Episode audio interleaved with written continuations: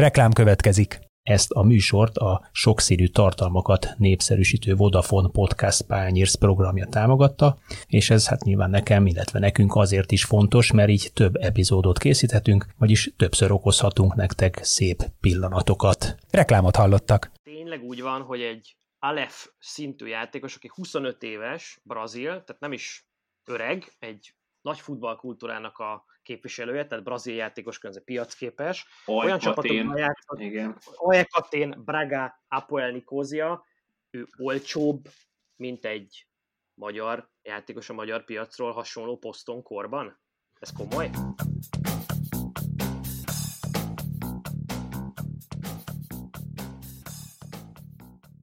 Sziasztok, ez itt az Ittszer 24.hu focis podcast, én Kele János vagyok, és köszöntöm a műsorban szokás szerint Kálnoki és Attillát, a 24.hu főmunkatársát is. Szervusz! Szia, Jani, köszöntöm is hallgatókat! Úgy gondoltuk, hogy ezen a héten már csak azért is, mert olyan különleges alkalom van, hogy egyszerre két magyar csapatnak nyílik, vagy nyílhat lehetősége az európai kupák főtábláján szerepelni.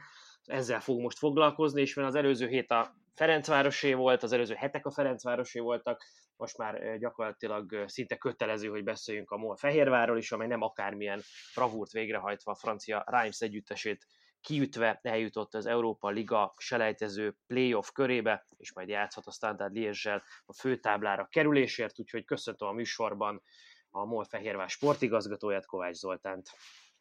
Én is köszönöm a kedves hallgatókat, és köszönöm a lehetőséget. Sziasztok! Szia Zoli!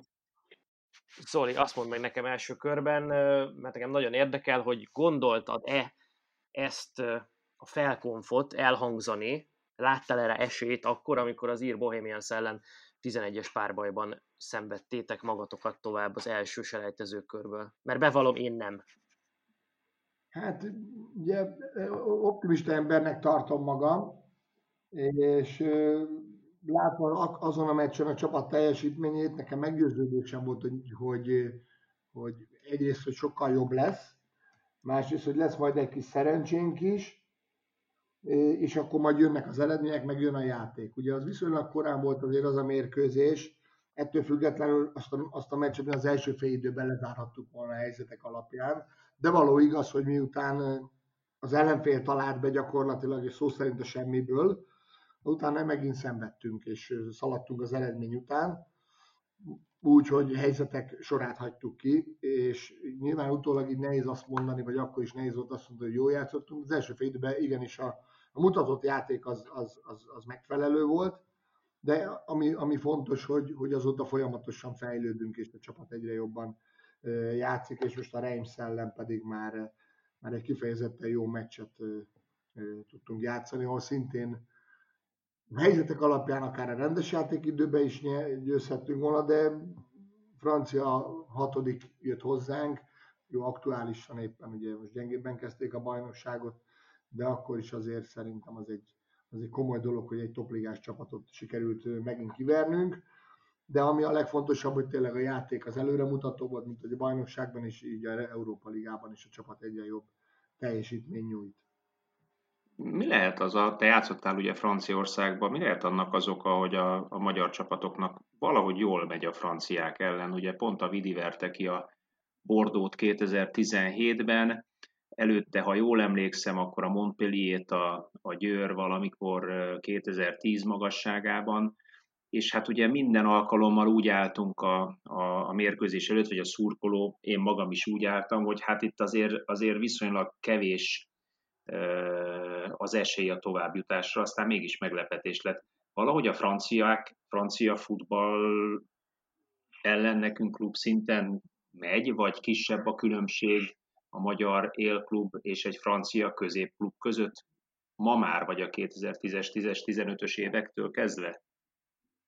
Hát nyilván jól lenne azt gondolni, hogy kell is, és azon dolgozunk, hogy közelítsünk ezekhez a csapatokhoz, már hogyha megnézzük hogy a két keret értéket, ugye a franciáké 73 millió euró volt, de ami nagyon jó kimondani, hogy a pályán ez nem látszott, sőt, és nem azért, mert mi betoltuk a buszt a kapu elé, hanem akartunk futballozni is, és, és az is jól ment. Viszont a francia csapatok is akarnak futballozni, ami egy magyar top csapatnak igenis fekszik. és ez a francia csapat is akart futballozni, akarta kihozni a labdát. Nekünk is sikerült kihozni nagyon sokszor, akkor voltak nehézségeink, amikor egy picit a játékosok szerintem így utólag elemezgetve a mérkőzést, hogy volt nyilván egy-két holdpont, amikor Kovácsik Ádám rugott egy pár kilométert a labdába ahelyett, hogy próbáltuk volna kihozni azt, amit gyakoroltak a játékosok és a vezetőedzőkért. És amikor újra visszatértünk ehhez, akár az extra time-ba is, meg a mérkőzés bizonyos periódusaiba, akkor nagyon jól működött a labdakihozatal, és, legalább, tehát, és a maga a, a, törekvés is jól mutatott a pályán, hogy, hogy ki akarjuk hozni, ki tudott hozni, a, a földön tartva a labdát meg lehet zavarni a, az ellenfelet. Ugye mindig, mindig beszélünk itt a játékos keretek értékéről, és az a, az, az a, az a meglátásom, hogy ezt azért valahogy tisztába kellene tenni.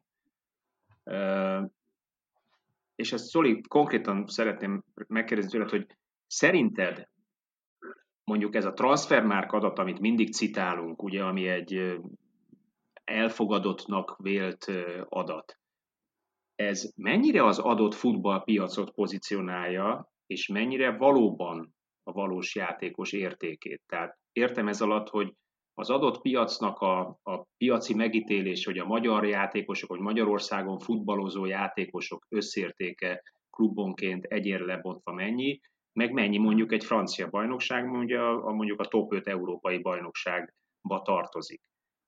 Ugyanolyan képességű játékos, vagy adott esetben még egy kicsikét is jobb, létezik, hogy jelentősen kevesebbet ér egy magyar piacon, mint egy francia piacon? Vagy francia piacon, mint a magyar piacon? Így van Attila, ahogy mondod. Mondhatnánk igazítási pontnak a transfermártot, én mégis azt mondom, hogy egyre kevésbé az számomra. Ebben az évben is történtek furcsaságok, amikor mi igazolunk, akkor lemennek árak, visszaesik az értéke játékosoknak, mindegy a korától függetlenül, más csapatoknál meg fölfelé, indokolatlanul, hát elég furcsa a dolog, de elég vizsgálgatom és nézegetem, nem vagyok arabja, nyilván ad hasznos információkat, de maga az érték az egyre kevésbé releváns és egyre kevésbé megbízható számomra, attól függetlenül nyilván a francia bajnokság már nagyobb a szorzó, vagy éppen a német, angol egyebek, de ugye azt tudjuk, hogy például a, a horvát bajnokságban is a Dinamo játékosok értéke mekkora tud lenni például. Nem mondom azt, hogy indokolatlan, mert nagyon jó futbalistáik vannak, de mondom, itt Magyarországon is vannak furcsaságok. Tudjuk azt, hogy hogy működik Magyarországon, tudjuk azt, hogy ki a magyarországi supervisor a, a, a, a transfermáknak. Talán őt kéne megkérdezni, vagy őket, hogy mi alapján Jó ötlet, fölírjuk. Hát, ha vendégként meg tudjuk hívni legközelebb. Kíváncsi lennék én is egy, egy jó néhány játékos esetében a magyarázatra és a meghatározási szempontokra. Igen, ez egy nagyon régi vita, és nekem nagyon régi veszőparipám, hogy a transfermáton talán a legkevésbé fontos adat, amit meg lehet találni, ez a játékosok értéke, mert hogy ez egy szubjektív árazásból fakad. Igen, és igen. persze minden egyes országban van supervisor, meg ugye többen értékelik ilyenkor a játékosokat, és aztán valami, ha jól tudom, valamiféle középértéket alkalmaznak, vagy valami konszenzusos értéket, de hát ezek mégiscsak, mégiscsak azért szubjektív dolgok. Nyilván bizonyos meghatározó tényezők, a kor, a nemzetiség, korábbi klubok, a, a teljesítmény, a statisztika is számít ilyenkor, tehát ez alapvetően szubjektív. Szerintem az mond sokat ilyenkor, amit Zoli, te is említettél, amikor nagyságrendi különbség van két keretnek az értéke között. Tehát azért, amikor ilyen kétszeres, háromszoros különbség jön ki agregálva a, a keretértékre, akkor azért ott látszik, hogy nagy, nagy bravúr kell, mint ahogyan volt a Fradi esetében a Celtic ellen, a Dinamo ellen, vagy most a ti esetetekben. Én azt gondolom, itt ez már ilyenkor szignifikáns, nem arra van szó, hogy egy, egyik játékost a másikhoz képest most éppen pár százezer euróval alá vagy, vagy fölé lőtték. Beszéljünk akkor egy picit szerintem, hogy engem legalábbis nagyon érdekel, és nem tudom kihagyni ebből a beszélgetésbe a Fradival történő összehasonlítást, mert azért mégiscsak ez a két csapat, tehát a Fehérvár és a Ferencváros az Magyarországon, amely egyfajta mintaklubként vagy kirakat klubként működik, és hát az utóbbi jó néhány évben azért a, a bajnokságban is ez a két csapat, amelyik dominál, és hát ennek a két csapatnak van esélye a nemzetközi porondon sokáig jutni, sőt az utóbbi egy-két-három szezonban már talán elvárás is lett ezekkel a klubokkal szemben, hogy valamelyik kupasorozat főtáblájára legalább az egyikük jusson el. És nagyon sokáig ezt a viszonyrendszert én úgy láttam, objektíve és szubjektíve és mindenhogyan, hogy azért a Fehérvár, vagy Vidi, vagy Videótól, mikor éppen hogyan hívták a klubot, tehát ti domináltátok. Lett légyen az ugye még a Szauza korszak, vagy aztán később, amikor a Bordót sikerült legyőzötök, vagy aztán, amikor ugye két szezonnal ezelőtt az Európa, Európa Liga főtáblájáig jutottatok el. A Ferencvárosnak pedig ezt a lécet nem nagyon sikerült, vagy soha nem sikerült megugrani ugye jó darabig, és aztán ebben a, a dinamikában jött egy változás akkor, amikor Szerhí Rebrovot megszerezte a Ferencváros, és azóta viszont nekem úgy tűnik, de javíts ki nyugodtan, hogy, hogy ti üldözitek a, a Fradit itthon is, meg aztán most már nemzetközi eredményekben is. Így van ez szerinted? Minek köszönhető ez szerinted? Van-e a két csapat között, te mit tudsz nagyságrendi jelentős, vagy költségvetésbeli különbség, és mondjuk ennek köszönhető ennek a viszonynak a, a megfordulása, vagy egyszerűen az van, hogy most ők jobb igazolásokba találtak vele, megtaláltak egy olyan edzőt, amit ti korábban mondjuk Szózával, vagy Nikolicsal már kétszer is, és ennek köszönhető ez a változás. Hát nehéz válaszolni, mert gyakorlatilag elmondtál mindent, tehát saját kérdésedre is válaszoltál azért egyben. Vannak, vannak ilyen okai, hogy megtalálták Szerédi Rebrovot, nyilvánvaló, hogy fantasztikus munkát végez, gyakorlatilag azonnal, vagy tényleg nagyon rövid idő alatt meglátszott a, a munkája, a Ferencváros vezetői nagyon jó döntés hoztak, amikor váltottak, ráadásul úgy ugye vezették a bajnokságot, ha jól emlékszem, a, abban a szezonban, amikor Szergély Rebrov néhány forduló után csatlakozott a Ferencvároshoz. Ne felejtsük el, hogy Hajnal Tamást is felvették, vagy alkalmazásba vették sportkoordinátori, sportkoordinátori pozícióban nyilván beleszólása van az igazolásokba. A Fradinak egyébként is van egy, egy nemzetközi szinten is egy jó neve a, a tradíciójából, a történelméből fakadóan, és van egy, van egy büdzsébeli különbség is az ő javukra, de ez jó dolog, hogyha elmondható, hogy talán mi is adtunk nekik nagyon sok ötletet, mutattunk példát, és húztuk őket, most meg mi is húzzuk, tehát egymást is húzzuk, ők is húznak minket, ez egy, ez egy jó dolog, egy pozitív verseny. Az lenne a legjobb a magyar futballnak, hogyha ez mondjuk tudna csatlakozni még egy Újpest, mert ugye a Ferencvároshoz ezek, ezeket a szempontok alapján lehetne őket, a tradíciók alapján, szurkolók alapján mérni, és akkor az is könnyebbség lenne nekünk is, hogyha három-négy klub lenne ezen a szinten, vagy hasonló szinten, mert akkor lehetne még komolyabban fejlődni. Az egyik csapat tud hozni egy komoly futballistát külföldről, akkor a másik is, ez a másiknak is könnyebbséget jelentett, hiszen látják a játékosok, az adott játékosok, hogy, hogy erre a piacra kik, kik teszik be a lábukat, milyen transfer, transfer számok repkednek, fizetések, egyebek. Az ügynökök jobban megismerik a, a piacot, úgyhogy amit a Ferencváros most ugye kétszer egymás után csoportkörbe jutottak, ráadásul most a, a BL-be van esélyük, azért mindenképpen nagy dolog, mi meg egy év kihagyás után újra óriási esélyünk nyílt arra, hogy, hogy három éven belül a másodszor jussunk be csoportkörbe. Ez mindenképpen egy jó dolog, és gyakorlatilag ugye az elmúlt öt évben, hatban a Vidi mindig, mindig a legtovább jutott, ez, ez alól a tavalyi év volt a, a sajnálatos kivétel, amikor ugye egy, egy vadúz ellen tudtunk elvérezni a saját hibánkból kifolyólag. Ti viszont hosszú idő után döntöttetek magyar edző mellett, és ugye úgy tűnik, úgy tűnik, vagy én nagyon bízom benne, hogy Márton Gáborral is sikerül majd megugrani ezt a nemzetközi szintet, hiszen ugye, ha maradunk csak ennél a transfermark fóbiánál, akkor a standard Liège-nek ugye egy 60 pár millió eurós értéke van, ami ugye kisebb, mint a Rams, tehát hogy ilyen egyszerűen akarom megfogalmazni ezt a logikai menetet, akkor hát egy kicsit talán, mint a könnyebb lenne az ellenfél. Persze ezt tudom, hogy nem igaz. Mm, elhalasztottátok a meccset, vagy elmarad a hétvégi forduló. Mit láttok, hogyan készültök erre a mérkőzésre. Ti is így látjátok, vagy pedig abszolút nincs különbség a két csapat között, sőt? Hát először is akkor a, kezdjük Márton Gábor személyével. Én nagyon örülök, hogy megint magyar edzővel dolgozhatunk. Ugye Horváth Ferenc személyében nekem már volt szerencsém magyar edzővel dolgozni, sikeresek is voltunk.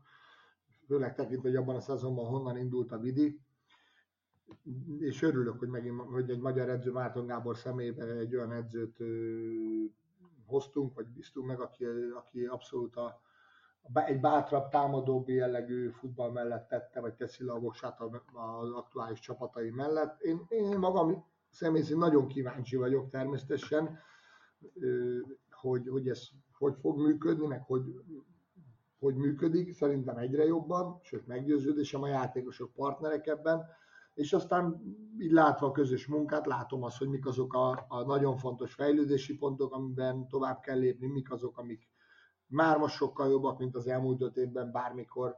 Úgyhogy érdeke, érdekes munka, és én is örülök, hogy, hogy, hogy, hogy együtt dolgozunk, és biztos vagyok benne, hogy, hogy sikeresek leszünk. A felkészülés, pedig amikor megkaptuk a rem, nagyon könnyű dolgom volt, dolgunk, bocsánat, de dolgom abból a szempontból, hogy tényleg szó szerint mindent megkaptunk Párizsból, mert csak fel kellett hívnom Lőv Zsolt barátomat. Nyilván ugye Belgiumban is megvannak a megfelelő információforrásaink, hiszen Brockhauser István védett éveken keresztül Belgiumban, Juhász a klubunk alkalmazásába áll, ha nem állna, akkor is nyilvánvalóan segítene, már beszéltem vele, minden minden eszközt fel fog ő is használni, hogy, hogy segítsen. Úgyhogy nagyon, nagyon, nagyon, mi nagyon komolyan veszük ezeket a, az, ezeket a, a lépcsőfogokat, ezeket a munkafolyamatokat, azért vannak a videóelemzőink, az edzők is rengeteget dolgoznak már, a, már amikor megvolt az elő, a sorsolás, hogy a Standardis Vojvodina győztesével jártatunk további esetén, akkor mi már elkezdtünk dolgozni az ellenfeleken, a francia visszatérve a Reimsre nagyon sportszerűen gratuláltak, és, és, és beszéltünk a mérkőzés után, de azt ők is elismerték, hogy eszükbe sem jutott, hogy, hogy nem ők fognak tovább jutni.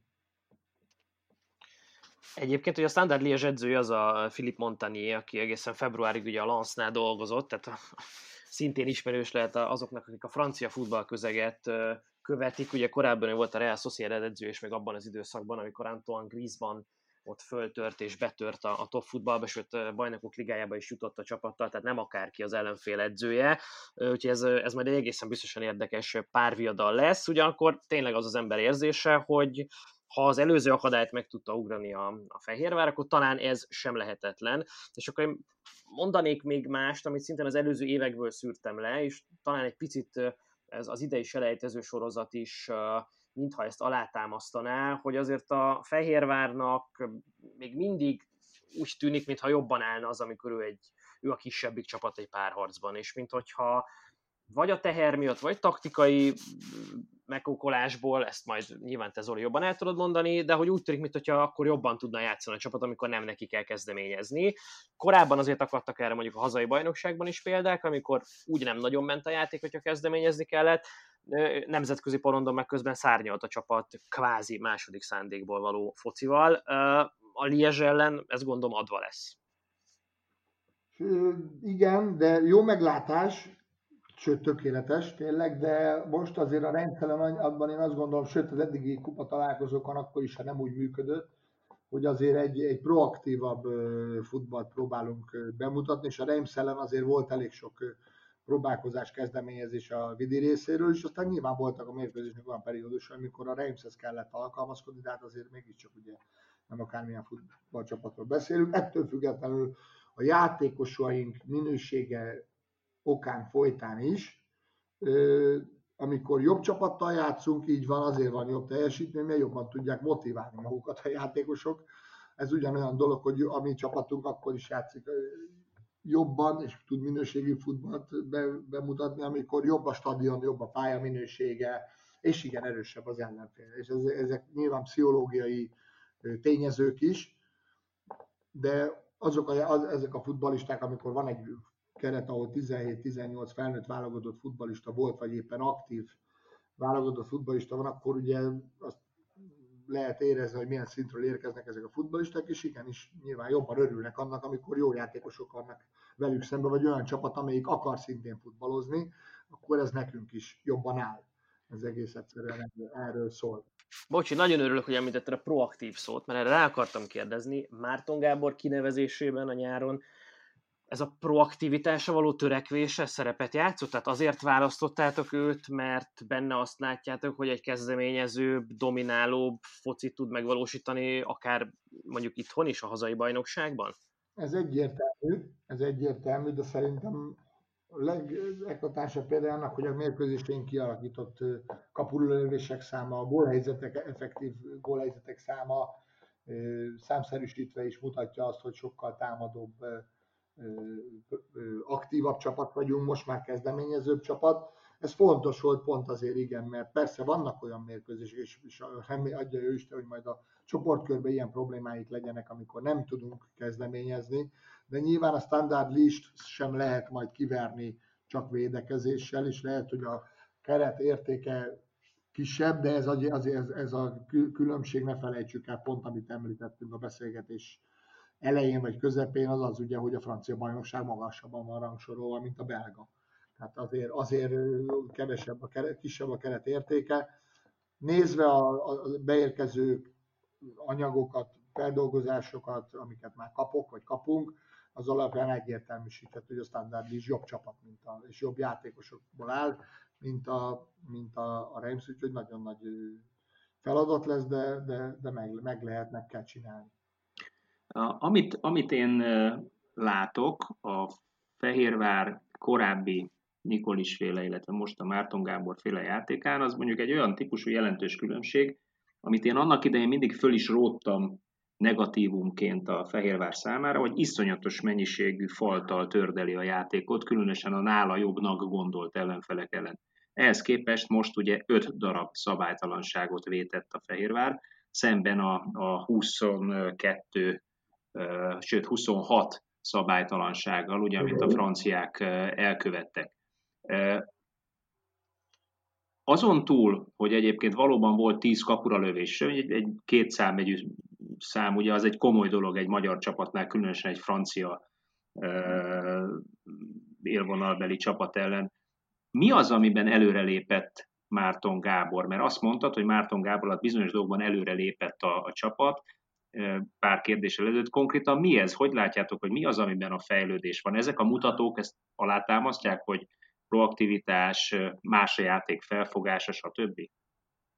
Hát mindenképpen az a nagy előrelépés az az, hogy sokkal többet próbáljuk kihozni a labdát, próbáljuk földön tartani a labdát, sokkal több a passz szám, és, a, és nem a, a, a mély zónába, a saját kapunk előtt, hanem a legtöbb passz inkább a középső, a támadó zónába is nagyon sok paszt lehet megfigyelni, hogyha valaki nézi a számainkat. Nagyon sok, a, nagyon megnőtt a, a sprintek száma, és ez nem, és, és inkább támadásban, tehát ugye itt is azt is, hogyha megnézve, meg lehet nézni, hogy nem a védekező zónában, nem a védekező játékban, ez most egyébként nem a francia csapat ellen, úgy általában mondom, a francia csapat ellen viszonylag az eddigi mérkőzéseink ezt sokkal többet ö, a saját védőzónánkban sprinteltünk, tehát azért, ez is érthető valahol, de ettől függetlenül jó számokat produkált a csapat a, a támadó zónában is. Úgyhogy ebben mindenképpen előreléptünk, tehát a passzok minősége, a passzok iránya, a passzok helye, helyszíne, és a, a, a sprintek az, amiben előreléptünk, amivel, ami nyilván ahhoz, hogy egy, egy mélyebben védekező ellenfelet megbontsál, ahhoz az elengedhetetlen. Igen, egyébként közben is a számokat nézegettem éppen, és hogyha az idei szezon nézzük, még támadó oldalról, az egészen biztos, hogy a Fehérvár egyenlően kiemelkedik, akár itt a kialakított helyzet minőségben is, lövések számában is, és hogyha 90 percre vetítem, még akkor is például a 16-oson belüli érintéseknek a, a száma, csak tényleg egy egyetlen számot említve nálatok 24 és fél, a Ferencvárosnak 16,86. Nyilván korán vagyunk még, meg kicsi a minta, de csak alátámasztásképpen arra, amiket az előbb elmondtál. Viszont nem tudom nem megemlíteni a pátkai ügyet. Egyáltalán van-e pátkai ügy? Mm, igazából az érdekel engem, hogy mennyire lepett meg benneteket ez az átigazolás, mert egyrészt engem nagyon, bár ez még nem sokat jelent, de hogy valamilyen racionálisan úgy, úgy nehezen néz ki megokolhatónak, hogy egy olyan játékos, aki egy nemzetközi kupára aspiráló, vagy kupa szereplésre aspiráló csapatban hát a, is alapember, de azért kezdő közeli ember, mert nyilván ment a rotáció Aleffal, de játszott, tehát nem volt Igen. kiszorulva, nem volt partvonalon kívül, és aztán egyszer csak aláír egy másodosztályú, és hát jelen állás szerint ott is szenvedő magyar csapathoz. Majd, majd azt talán valami olyasmit is nyilatkozott, most ebben nem vagyok biztos, hogy szó szerint tudom idézni, de hogy örül, hogy újra nagy célokért küzdhet, vagy valami hasonló, ami nekem ilyen nagyon furcsa. Hát kicsit diszonás. furcsa. Hát ugye, ugye a Máté nevében nem tudok nyilatkozni, hogy mire, mire gondolt itt pontosan. Nem, nincs pátkai ügy. Igazoltunk a posztjára, igazolni is fogunk. Most így, hogy elment, nem volt betervezve az, hogy ő most megy el. Volt egy éves szerződése még, amit úgymond a klub tiszteletben tartott, de volt egy, egy, egy, egy beszélgetésem a Mátéval.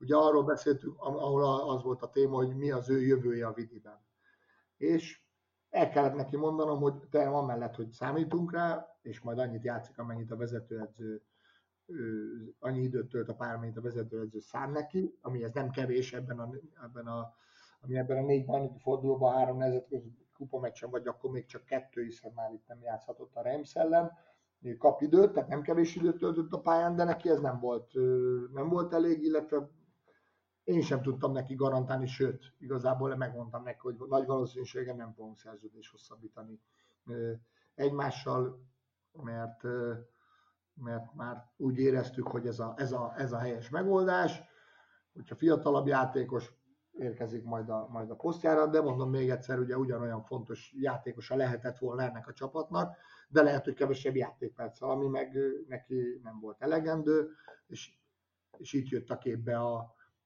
a Vasas, aki, akinek való igaz, szintén, én meg azt mondom, szintén komoly céljai vannak, mert ugye mutatva, hogy most playoff köt játszunk, meg bajnoki címet szeretnénk szerezni, meg bajnoki címért vagyunk harcban, megint természetesen.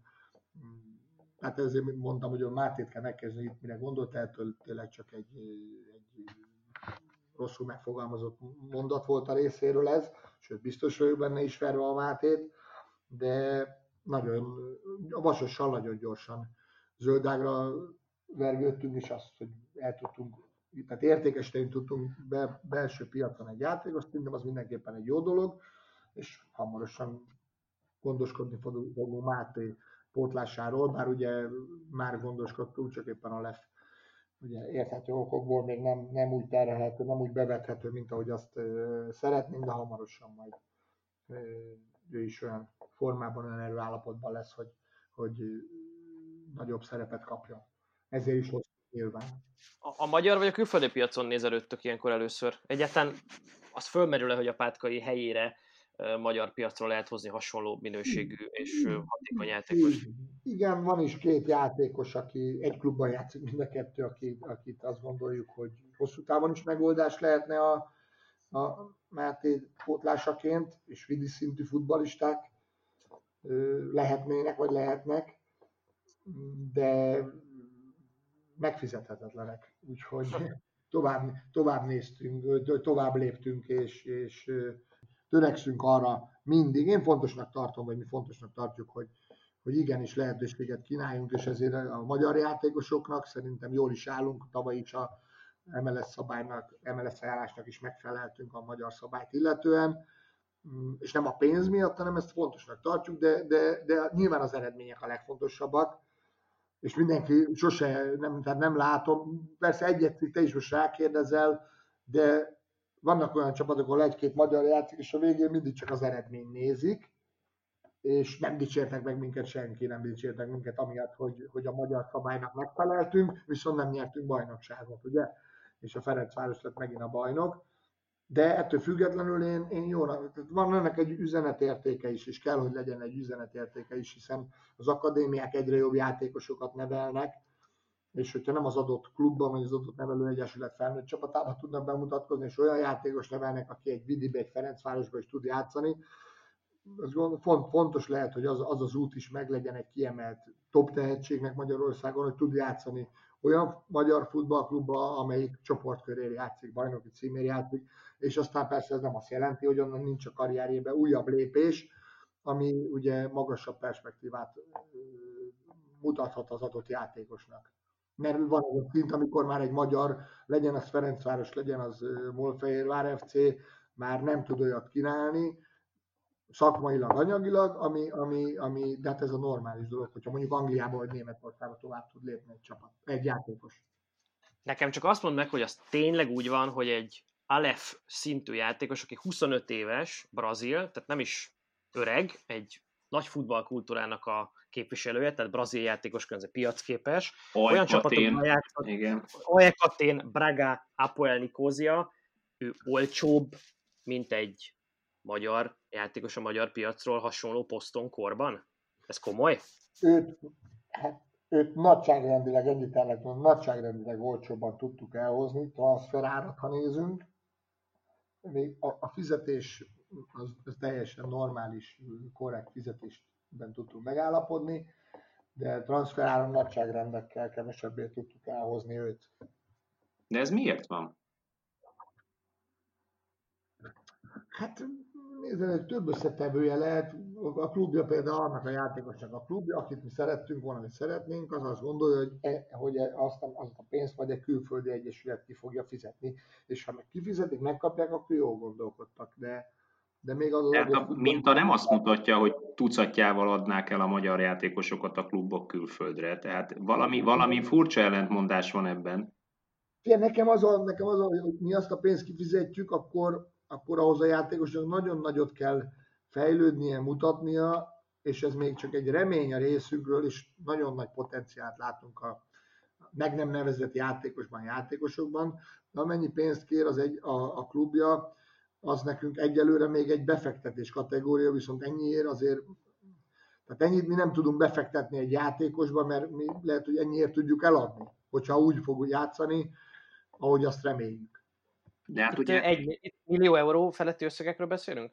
Vagy, itt millió euró feletti összegekről beszélünk? Nem, annyira, annyira nem, annyira nem. Hm? De nem, nem kellene működjön egy józanul árazott belső piac, vagy mondjuk a, a magyar futball nemzetközi megítéléséhez, magyar futbalista nemzetközi megítéléséhez árazott belső piac, tehát egy, egy valószínűleg akkor tételezzük föl, ugye, hogy nem egy top klubból akartok, magyar top klubból, nem a Fraditól akartok elhozni valamit, hanem ugye valószínűleg egy közép vagy egy kisebb csapatban föltűnt tehetséges játékosról van szó. Nem az lenne a logikus, hogy valahogy úgy állapodjon meg egy nagyobb klubba, hogy oké, okay, nem gurul el a gyógyszer, nem kérünk milliós eurós vagy 800 eurós összeget a belső piacon, hanem kérünk csak egy kisebbet, de majd aztán a továbbértékesítésből részesedünk, tehát járjon mindenki jól. Ez, ez ugye valószínűleg, hogy, hogy példa azt mutatja, hogy nem adnak el magyar játékost, vagy nagyon-nagyon elvétve. A Varga Kevin csodaszámba megy, hogy, hogy el tudott menni Törökországba szerintem.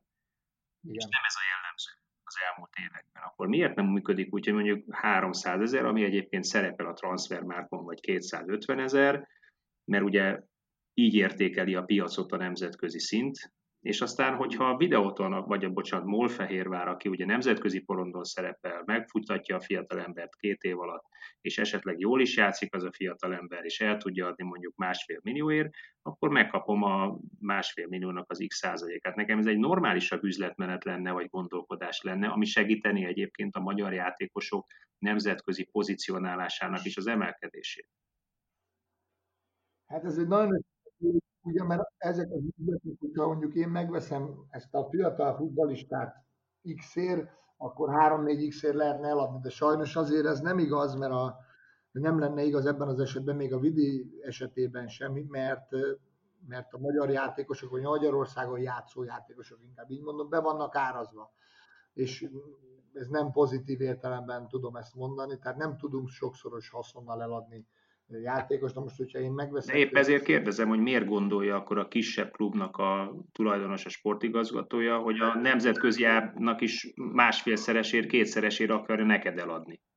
Mert ő se tudja többé eladni, és nem bízik abba, hogyha én megveszem tőle olcsóbban, és mondjuk 20%-kal benne marad, az neki nem lesz olyan pénz, mint hogyha mondjuk a Vidinek próbálja meg eladni egy nagyon magas árért.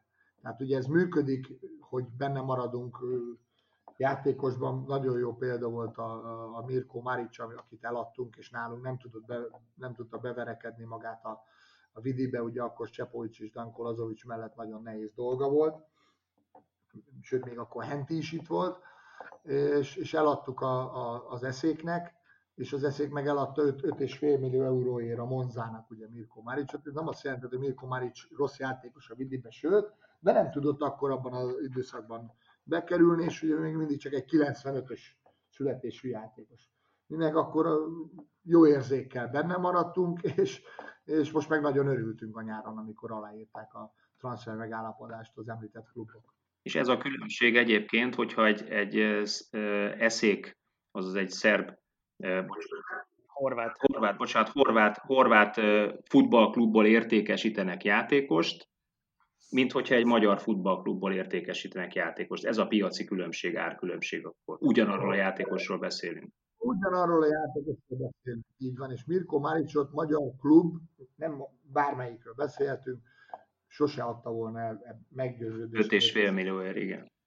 Na most, ha jól értem, akkor itt az az ellentmondás, vagy az a, az a fő probléma, hogy azt mondod Zoli, hogy ti sem tudtok egy bizonyos összeg fölött már eladni játékosokat, mert egyszerűen úgy árazzák be a magyar bajnokságot, akár ha van nemzetközi szereplés, majd nem tudom, hogy ez változtat -e ezen, de egyszerűen nem tudtok mondjuk mit másfél-két millió eurónál olyan jelentősen többére eladni játékosokat, és akkor nincs meg, ha itthonról ehhez venni kell, akkor nincs meg a megfelelő ugye, haszonráta a kettő között, és ugye a magyar klubok a közül a kisebbek pedig joggal úgy gondolkodnak, és akkor itt most föl lehet hozni a Varga Kevin példát, hogy egy másodosztályi Debrecen is el tudta adni a Varga Kevint 850 ezerért, külföldre is akár. És nem vagyok meggyőződve arról, hogy a Kevin, hogyha a videótomban játszik, akkor ti sokkal többé tudtátok volna eladni. Erről beszélünk, így van, így van, egyáltalán, egyáltalán tud játszani, egyáltalán, mert ugye azért nézzük meg, hogy a Varga Kevin, és ezért nagy bravúr szerintem, most éppen MB2-ből adták el, de nyilván a, a tavalyi szezon alapján, ha nézték volna, akkor, akkor ez egy nagyon, ez egy bravúros üzlet. Mert ugye Varga Kevin nem úgy futballozott a tavalyi évben, ahogy azt a, mondjuk a tehetsége indokolta volna. Úgyhogy, de remélem, hogy kivirul és újra a fejlődés útjára lép. De ettől függetlenül pontosan ez az a transferár, amennyit a Debrecen kapott, a igaz, ugye én, én csak a hírekből értesülök ezzel kapcsolatban, az egy komoly transfer de biztos vagyok benne, hogy be, be, belső piacon akármelyik klub tesz ajánlatot, szerintem több, többet kértek volna. Uh-huh. Hát ez érdekes. Ez minden egész, egész megdöbbentő számomra. Garantáltam, hogy ez így is történt. Igen, a piacgazdasági logika ugye a magyar futballon így kicsorbul, tehát itt találkozik a piacgazdasági logika a magyar futball, és így, így kicsorbul rajta valahogy mindig, mindig ezt érzem minden ilyen beszélgetés végén.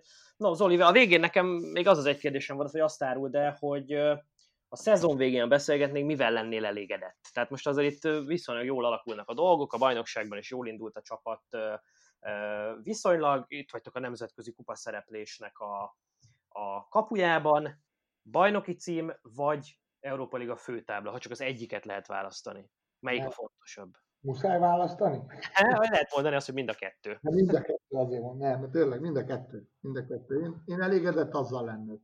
Ezért dolgozunk, már megcsináltuk, igaz fordítva, ugye, hogy bajnokként mentünk az Európa Liga csoportkörébe, az azért egyszerűbb, BL ágról, mert ott lehet egyet hibázni, itt nem lehet, de most megint ott vagyunk a kapujába, play, megint playoffot játszunk öt év alatt harmadszor, úgyhogy én azzal lennék elégedett, egyértelmű. És itthon a Fradi legyőzés az cél vagy vágy nektek? Nem, cél. Cél. cél. cél. Jó, hát nagyon szépen köszönöm, örülök, hogy beszélgettünk, szerintem jót beszélgettünk, és akkor egy kalappal a Standard Liège ellen drukkolunk egy emberként, én azt hiszem, hogy mondhatom itt a magyar futball környékén mindenki, úgyhogy köszönöm Abszolút. szépen, hogy a meghívásunkat. Köszönöm szépen én is. Köszönjük, Zoli. A hallgatóknak pedig a figyelmet köszönjük, és azt kérjük tőlük, hogy tartsanak velünk majd a jövő héten is. Sziasztok! Sziasztok!